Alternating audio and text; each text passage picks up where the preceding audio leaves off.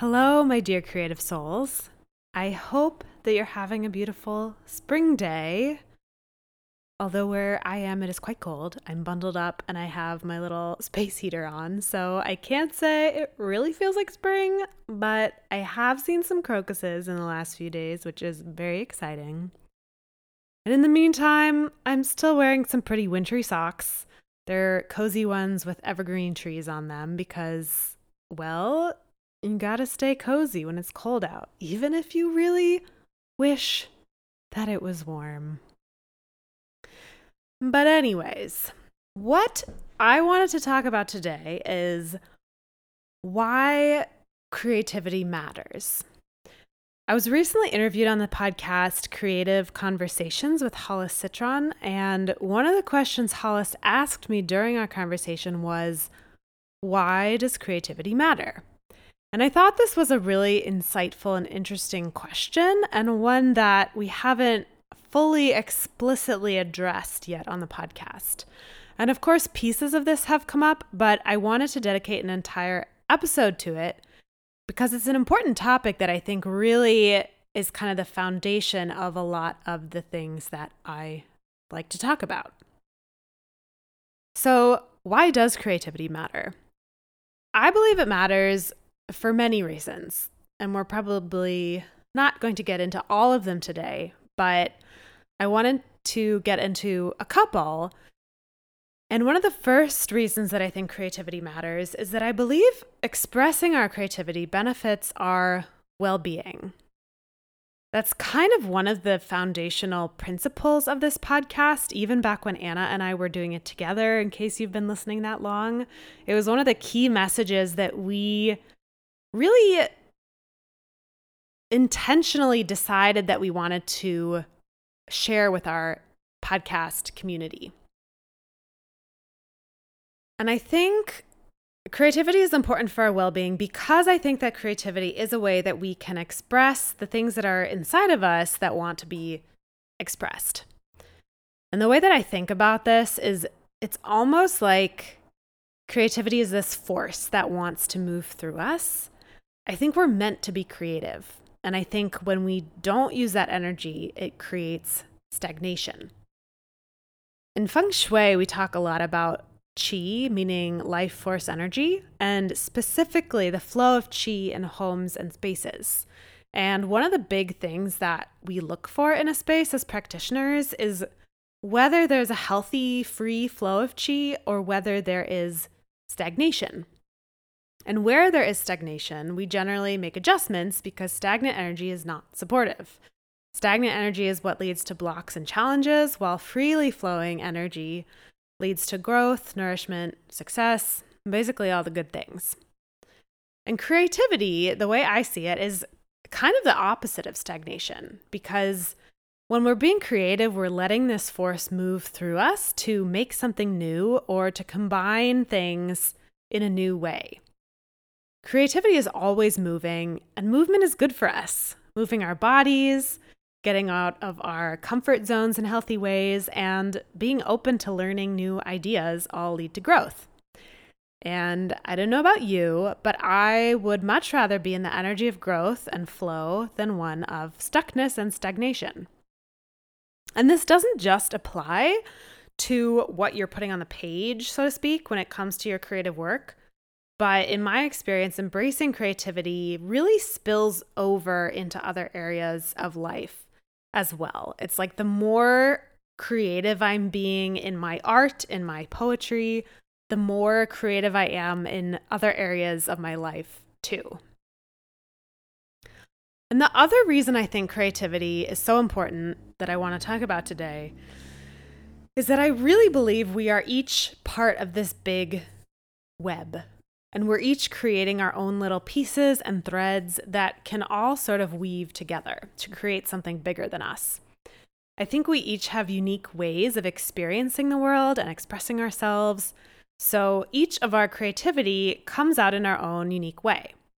And this is maybe sort of esoteric, but I believe that each of our voices and songs and poems and stories and art are all needed somebody out there needs to hear your lyrics or see your drawing to feel inspired or understood or not alone.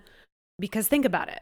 I'm guessing there are creative people in your life whose work has been really meaningful to you, whether they're people that you know in person or people who you've been a fan of for a while. One person that comes to mind for me is Tove Jansson, who's a Finnish author and artist whose books I loved as a kid. I read them all multiple times, and they're something I still go back to for comfort. And I feel like they're just really embedded in my brain and my body at this point. They've sort of become a part of me and how I see the world, if that makes sense. And there are plenty of other writers and artists and musicians whose work has been really important to me in a similar way. So think about whose work has been meaningful to you. Is that person's work meaningful to everybody? No, I'm guessing not, because that would be impossible. And I think sometimes when we get stuck in our creativity, it's because we want to either please everybody or be impactful to everybody. And I don't think we need to.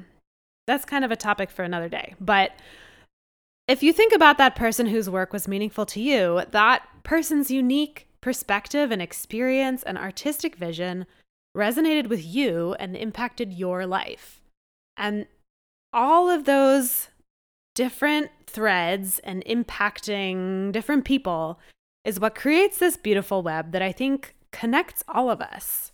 We're all touching each other's lives in unique and meaningful ways and creating connections with different people and essentially making the world a more beautiful, connected place through the things that we create and express. And we're all together creating this holistic system. None of us exists in our own separate bubble f- away from other beings, whether that's humans or animals or plants.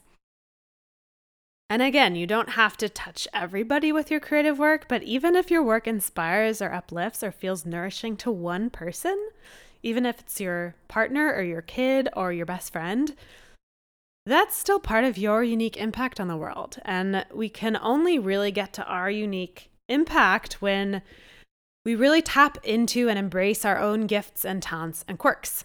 So, my question for you to ponder today is what are your gifts and talents and quirks?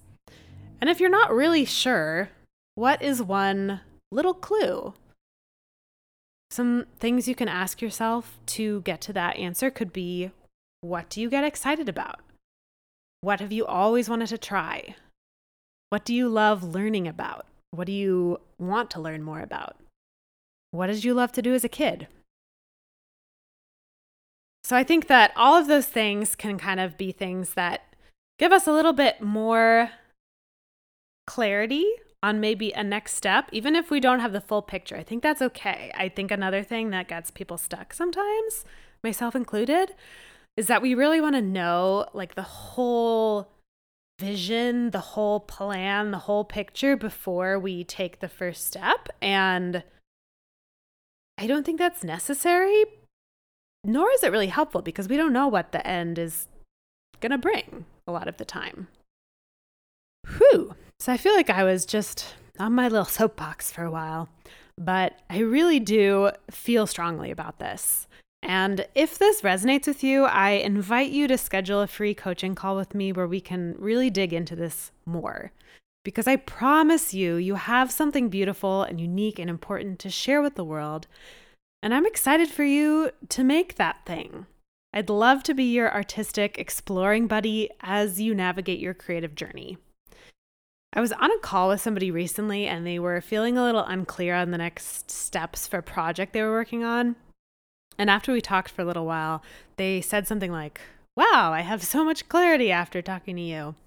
And the thing that was kind of funny to me about that was that basically I was just asking questions. And I feel like this tends to happen because the truth is that you know the answers you're looking for. But sometimes it can be really helpful to have a guide to help you find those answers within yourself. And P.S. This is not a sales call or a discovery call. I decided not to do those in my business because I don't like them. So it's really just a chance for us to connect and dig into your creativity and your art. And what I'd really love to do on this call is to help you find some clarity and at least one action step to help you move forward towards deeper creativity, a more artistic life, and making the kind of art that you want to make. Because the world needs your art. So if you're interested in scheduling a call, head to the link in the show notes and you can do that there. And if you have any questions, feel free to email me at hello at thephilosophers.stem.com or send me a DM on Instagram at thephilosophers.stem. Thank you so much for listening, my dear creative souls. I am so grateful you're here. I'm excited to talk to you again soon. And I hope that you remember in the meantime to never wear boring socks.